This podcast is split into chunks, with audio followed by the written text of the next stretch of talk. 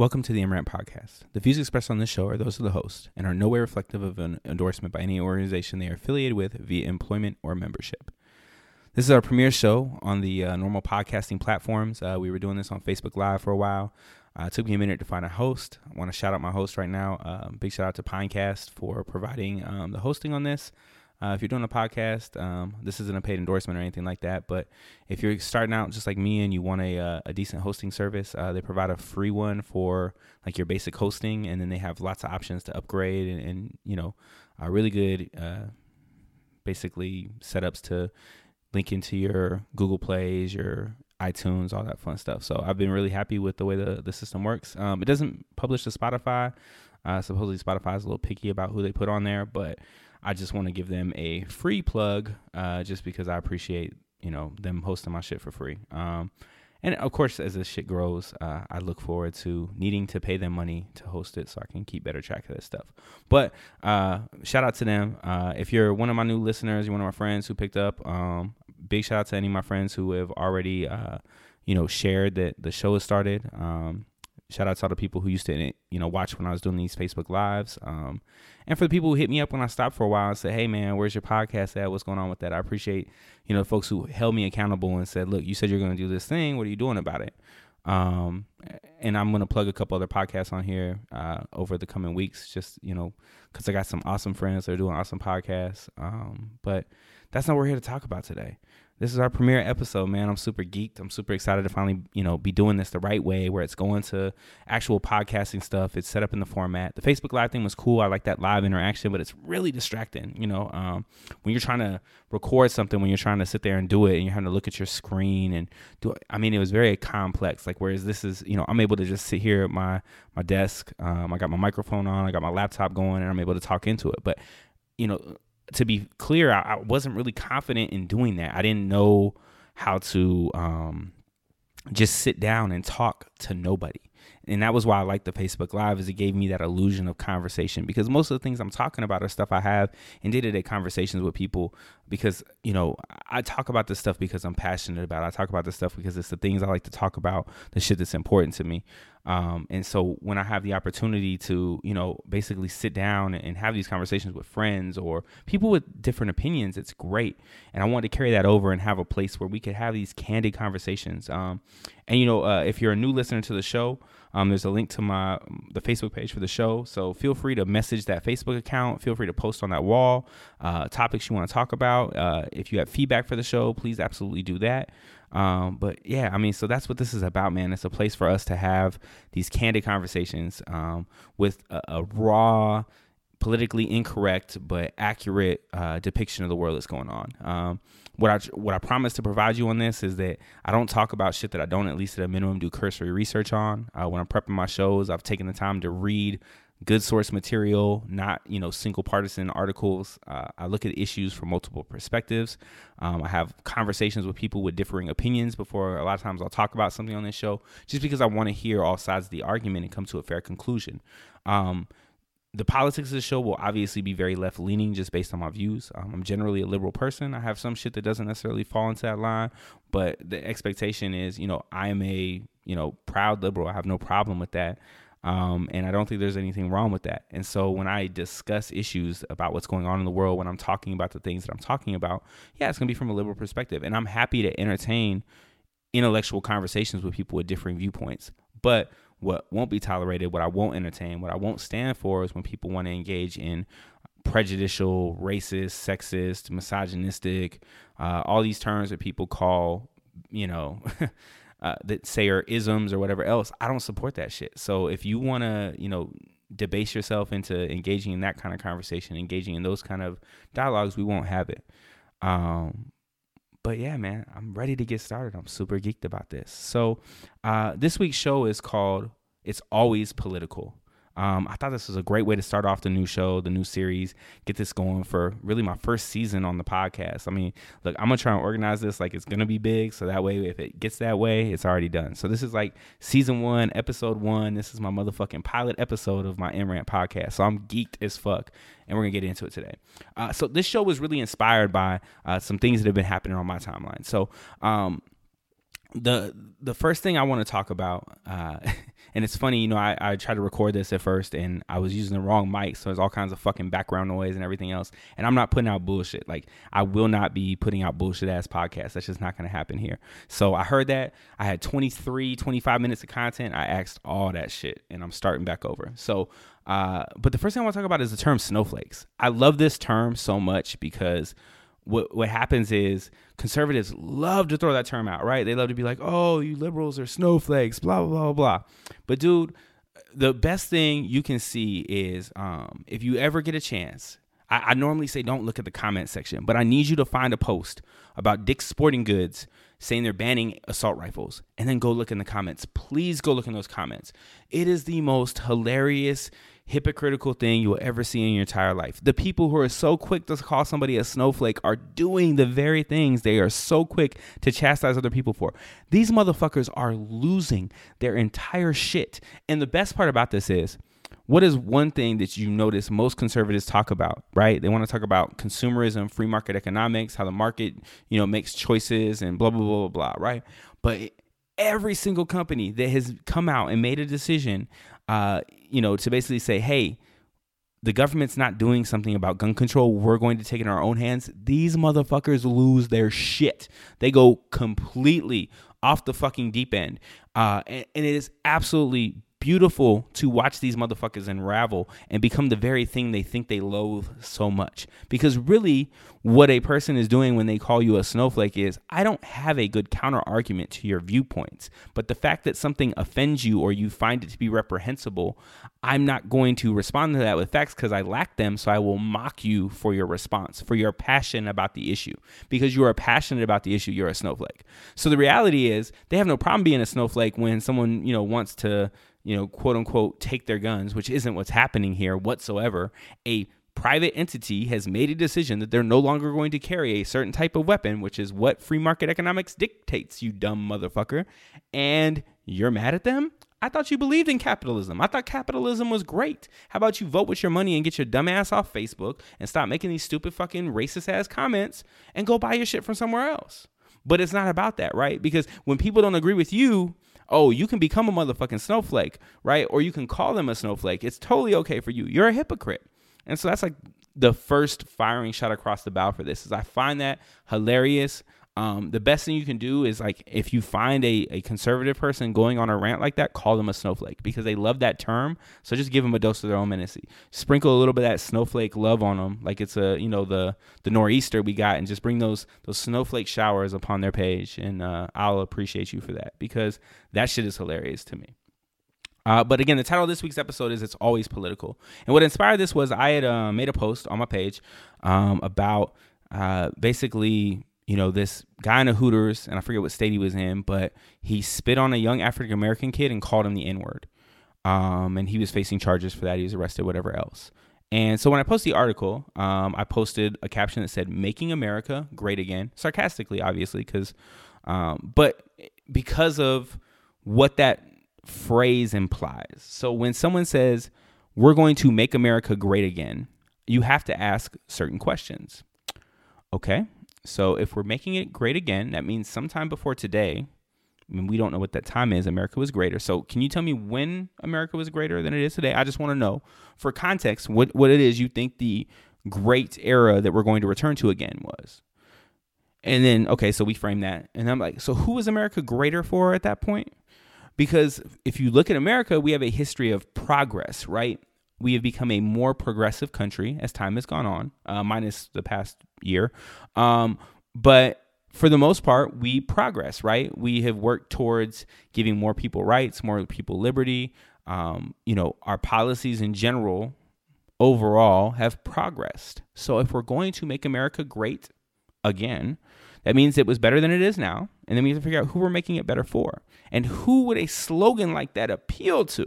And if you look, there has been a massive uptick, a huge uptick, you know, statistically verifiable uptick in racist crimes across the country. And, you know, somebody posted in my comments, you know, this is reprehensible, but you don't have to race bait and make it political. Well, here's a quick newsflash. It's always political. It's always political. It doesn't just happen in some vacuum. Like, people don't get to these places. People don't feel empowered to do the things that they're doing without there being some sort of political thing going. If you look at the stats, if you look across the world, there's a verified uptick in this stuff.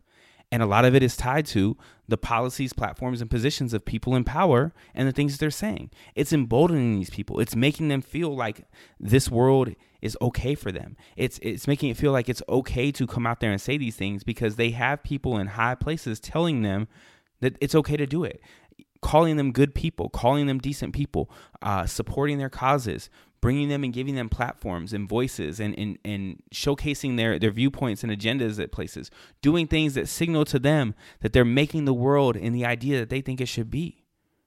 It is political. It always will be political. Nothing that we can discuss in the realm of this world is happening absent with some sort of political impacts of it. Things don't just happen. The world doesn't just happen.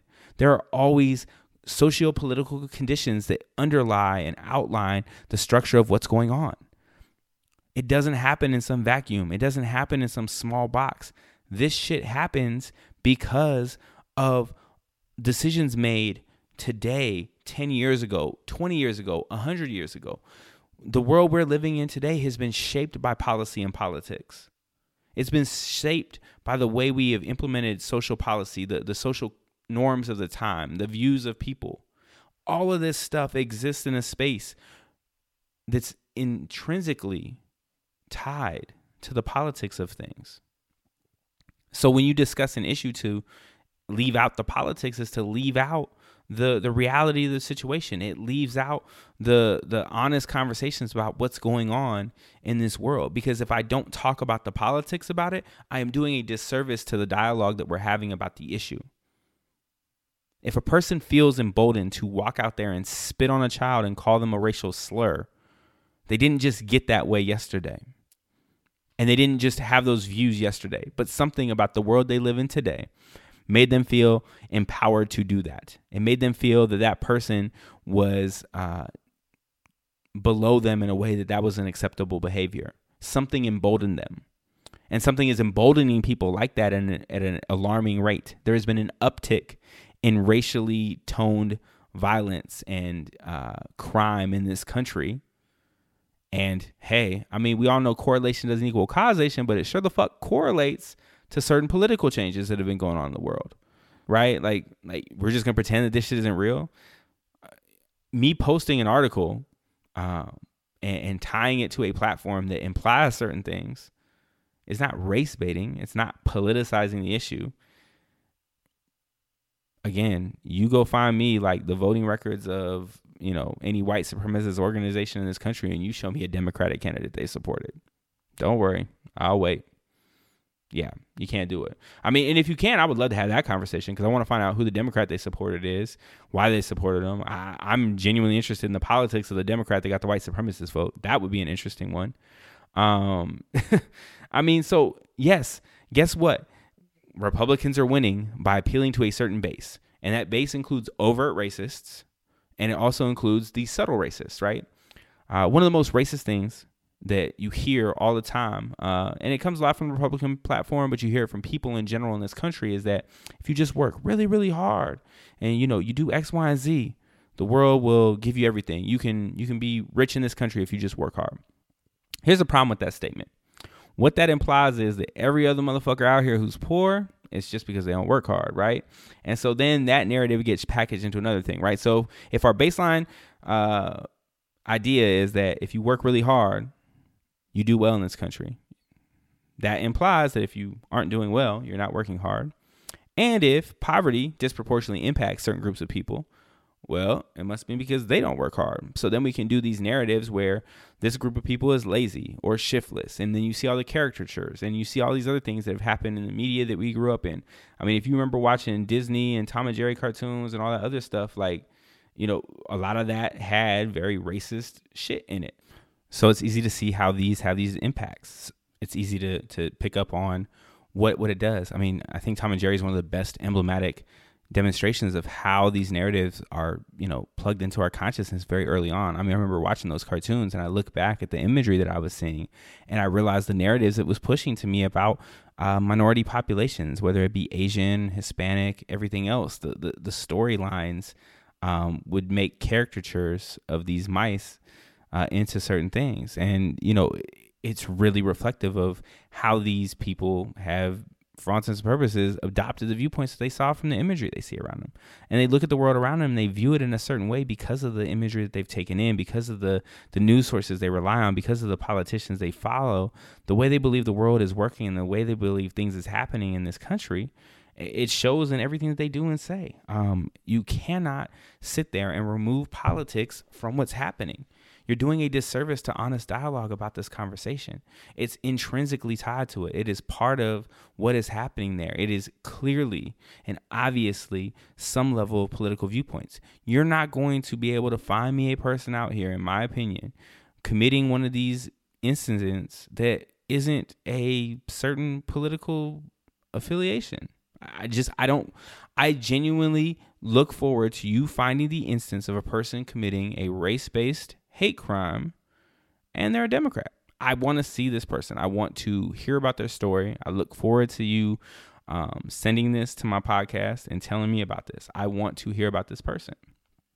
And I'm sure people will find all these creative definitions and everything else for what they consider to be racist. And that'll be interesting to see too. But genuinely, for the most part, you're not going to be able to find me evidence of this. I don't think it's a real thing, but I'm open to the idea of views that don't agree with mine. And that's the other part of being a critical and logical thinker. But what I won't stand for is someone coming on my page and telling me that by pointing out that there's a correlation between certain ideological viewpoints and outcomes and behavior, that I'm somehow race baiting or politicizing an issue. Racism is highly political. If you look at the history and the fabric of this country and the way people got to the positions they're in, there's a long list of policy decisions and choices made by political officials to ensure that if you don't look a certain way, this country doesn't operate in the same way it operates for people who do look a certain way. Now, we can have debates over who the country is designed to operate for, but if you take an honest look at the history and you look at things like redlining and a number of other issues, you will quickly see how wealth accumulation, how economic opportunity, how quality education, and a multitude of other factors have been denied to people who aren't white. Plain and simple. That's reality. You don't have to believe it, but I would challenge you to do quality historical research and walk away with a conclusion that doesn't mirror that. And this idea that somehow because things are mildly and slightly better, even though we've seen regressive changes in the past year or so, that somehow negates these factors is hilariously ignorant to say. If you look at the long-term impacts of wealth accumulation on outcomes for people, it's intrinsically tied to better outcomes. And when people were systemically denied wealth accumulation, when they were systemically denied property rights, when they're systemically denied equal education, that has long-standing impacts into the outcomes they have in this country. And so the idea that making progress is somehow inherently unjust to you because it takes away an inherent advantage you have is why people throw terms around it. You know, conservatives hate so much, like white privilege. Oh my God, I said it out loud. Whatever will we do? He said white privilege. Oh no. But I mean, it's just hilarious. You know, one of these other things I hear people say, or used to hear people say, because genuinely people say shit like that to me are no longer my friends anymore. And I'm, for the most part, okay with that. Is, oh, you feel white guilt. I don't know what that means. Like, I really would love, like, I still don't know what a snowflake really is other than the thing that falls from the sky. And I really don't know what white guilt is. I feel like white guilt is like one of those things that people who use terms like reverse racism believe in. Yeah, I mean, I feel like those two terms are intimately tied together. Like a person who believes in the concept of reverse racism, which is one of the most hilarious words in English. I don't even like. Oh, I can rant about that for a while. But I feel like people who use that term also use white guilt pretty frequently because they're basically terms to dismiss clear realities, right? You don't have to feel guilty to want things to get better. Like the idea because I've never heard a person labeled with white guilt, you know, for feeling bad about something. It's not like someone's out here saying, you know, I'm just so sorry, X, Y, and Z. No, they're saying, hey, this country isn't fair to certain people, and I think we should do things, even if it maybe takes away some of the existing advantages I have, or takes away some of the, you know, things I have that are easier for me than others. Even if it makes my life a little bit harder, if it makes the world a more equitable place, I'm okay with that. And then like this idea of reverse racism is like somehow you can, one, linguistically it's a stupid term. It doesn't make any fucking sense. And then two, this idea that in a system where the deck is so ridiculously stacked in one direction that somehow you can be discriminated against or have someone exercise institutional racism against you is hilarious. It's this notion that any step towards equity, any step towards equality is somehow at your expense. And if that's the case and you acknowledge that, you're pretty much saying that, oh, hey, the world is already stacked in my favor. So, you know, I just laugh when you talk to these people, man. Like, it's not a funny subject, but the mental gymnastics people will go through to justify their bigoted or hateful viewpoints is always impressive to me. Like the level of effort people will put into pretending that things aren't the way that they are, or pretending that things didn't happen the way they happen because it better aligns with their belief systems, just always cracks me up, you know? But what can you do? I mean, at the end of the day, you have to engage people, right? And I think one of the biggest things that, you know, I personally try to do is I try to be vocally outspoken when I hear shit that's ignorant and confronting it and going up and talking to a person and saying, nah, that doesn't work like that. And, oh, hey, here's some history. Like, why don't you read up on these issues? And then we can have this conversation again. Now, many times what that'll do is there are certain people who they'll just never talk to you again because, you know, they want to be around the circle of people who look like them, that they can say whatever ignorant shit they want to and feel, you know, justified in that. Other people will actually start to have like really engaging and great conversations. But, you know, it's again, here's one of the beauties of the situation, right? I can do this. And again, I'm just a bleeding heart liberal. If one of my friends who looks differently than me does it, they're suddenly angry. Because they're confronting something, you know, oh, you know, whoa, I don't, you know, X, Y, and Z. Don't get so angry. Don't be so hostile. Like the way we label folks coming at somebody and trying to correct their incorrect viewpoints or trying to, you know, relay their experiences in the world that are different from what this person's perceptions are is treated very differently when that person doesn't look like them. You know, that's probably the worst I'll ever be called in my career and, you know, in a professional environment, is someone will be like, oh man, that's, you know, he's a bleeding heart liberal. But if I looked differently, the labels I would get would be so different, because we literally exist in a world where if you speak your mind, your ability to do that is limited by how you look or what gender you were born as or any other number of things. Your permission to be outspoken, your ability to be outspoken is limited based on how you look and what, you know, different attributes you hold as a person. You literally cannot be as vocal about your viewpoints, vocal about your humanity, vocal about your dignity, vocal about being respected in this world without somebody labeling you different or reacting to it differently. We're so predisposed to treat people different when they're speaking up for themselves, when they're speaking out against things. The terms we use to address it is so much more heavy and vitriol when that person is non-white male. Like, it's just crazy to me. You know, you just watch it all the time. You can watch it with athletes. You can watch it in your office space. You can watch it, you know, amongst social circles, in public places, everything else. Like, hostility is one of those things that's so quickly applied to people. It just blows my mind. But again, as we talked about earlier on the show, it's what you're primed and conditioned to believe based on what information you consume.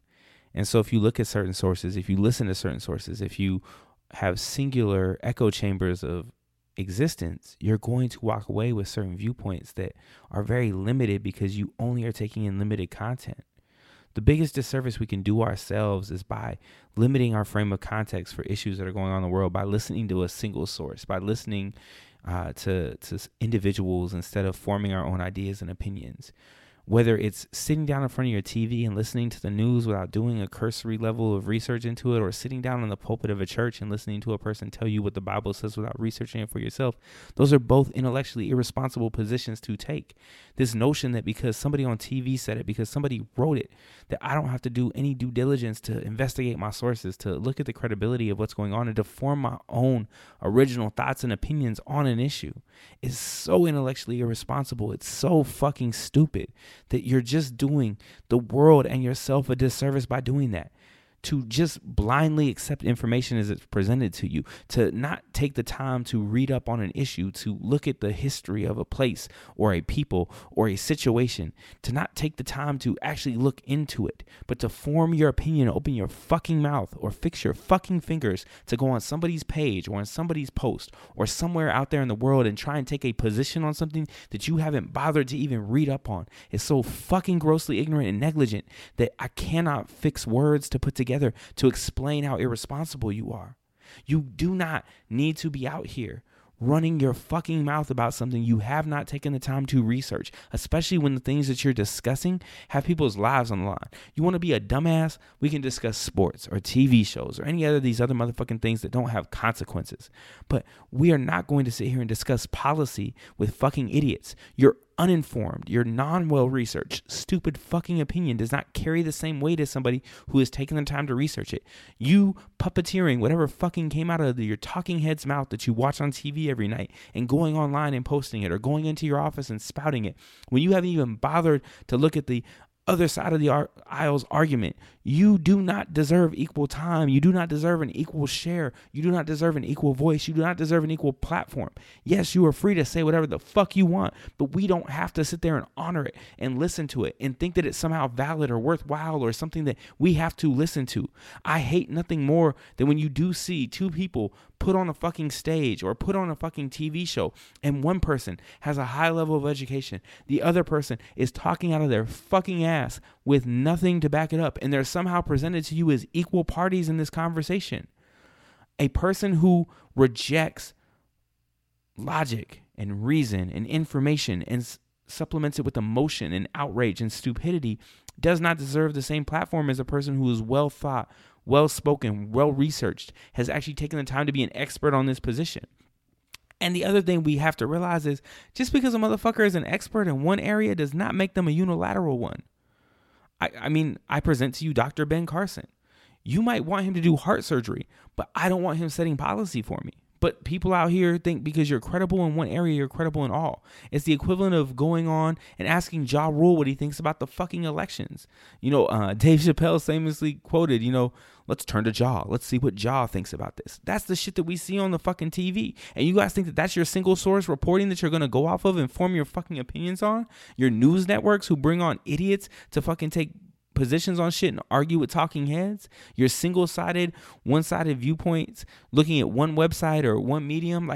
You've got to take the time to be intellectually responsible. If you're going to come out here and say some shit, if you're going to hop on people's pages, if you're going to go out here. And the other thing is, learn how to admit you're fucking wrong. That is the other thing that that kills us as a country, is people get so heavily invested in their own fucking ideologies that they cannot even sit back and just say, you know what? I've taken the time to research it. I've heard what you had to say. I looked it up for myself. And damn, man, I had this shit all fucked up. You know how mature and big of you that is as a person to own your shit? I look forward to finding out I'm wrong about things. I embrace the idea of being proven wrong. That doesn't mean that I'm immediately going to assume I'm wrong, which is what some people expect, and I don't think that's a fair position to take either. But when I come to the realization that I'm wrong, I'm thankful for that information. I've just grown as a person. I've learned something. I've corrected an inaccuracy in my perception of the world. That's valuable. That's great. We should cherish that shit and not get so married to the ideas we already hold that we can't accept new ones. That is so fucking irresponsible. And it's so unhealthy because what it does is it breeds a system in which I can't hear anything that doesn't agree with me. I live and exist in a world of confirmation bias. And that's what we mean by when somebody's in an echo chamber. They just hear their own voice repeating back to them. They hear the talking heads that they listen to repeating the same shit back to them, and they never hear a dissenting opinion. They never hear a well-thought argument that counters theirs. They never hear a person who has done the research, who has real life experience, who understands all of this shit. They don't get to hear that. They get to hear what's carefully presented to them. They get to listen to the same people give the same talking points year after year after year. It's so fucked up. And at the end of the day, we owe it to ourselves. We owe it to the people around us. We owe it to this country to do a better job of being informed. And when you see something happen, it does not exist in a vacuum. It didn't just occur absent politics. It's always politics. It's always politics. There is something that you can take away from, and you can tie this instance back to of how it got there. Nothing just happens. It's interwoven with so many other different issues and things. Economics, policy, social class structure, socio-political intersections of all sorts and types. None of this shit that we see happen in the world exists absent those factors coming to play in it. And so, no, I'm not going to take away and remove the politics from it, because the politics are the context. It's the nuance of what happened. There's no such thing as race baiting. If something is racist, it just is. If that happens to make you feel uncomfortable because it makes you realize the world is more racist than you thought it was, I'm not race baiting you. I'm opening your eyes to what the world is like for people who don't get the privilege to not experience that every day. You have the privilege of walking through this world and not having to worry if someone's treating you different because of the color of your skin. And the reality is they might even be treating you better. But they live in fear of these small one-off chances. It's so funny. Like, I feel like people who hold these ideologies, they have to live off of these small minority things. Two things, right? They point to the exceptional few who make it out of poverty and who overcome institutional racism as the beacon and milestone for why racism isn't real. And then they find the small margin of situations where maybe a person who looks like them also experiences something that resembles racism to say, well, look, it happens to white people too. So they spend their time on the fringes of the population structure, right? So on that bar graph, they start at like both ends of that bell curve, like at the far ends, they exist in the extremes, and they miss the middle all day, because accepting the middle means accepting reality. And so to deny reality, they have to exist on the fringe of what goes on in the world. They have to look at things from that fringe perspective of these extreme examples of exceptional few on either end of the spectrum. And that's what they exist in. That's what they cling to. And that's what makes you ignorant. You have to be more honest about how this world that you exist in works and what it is like for people.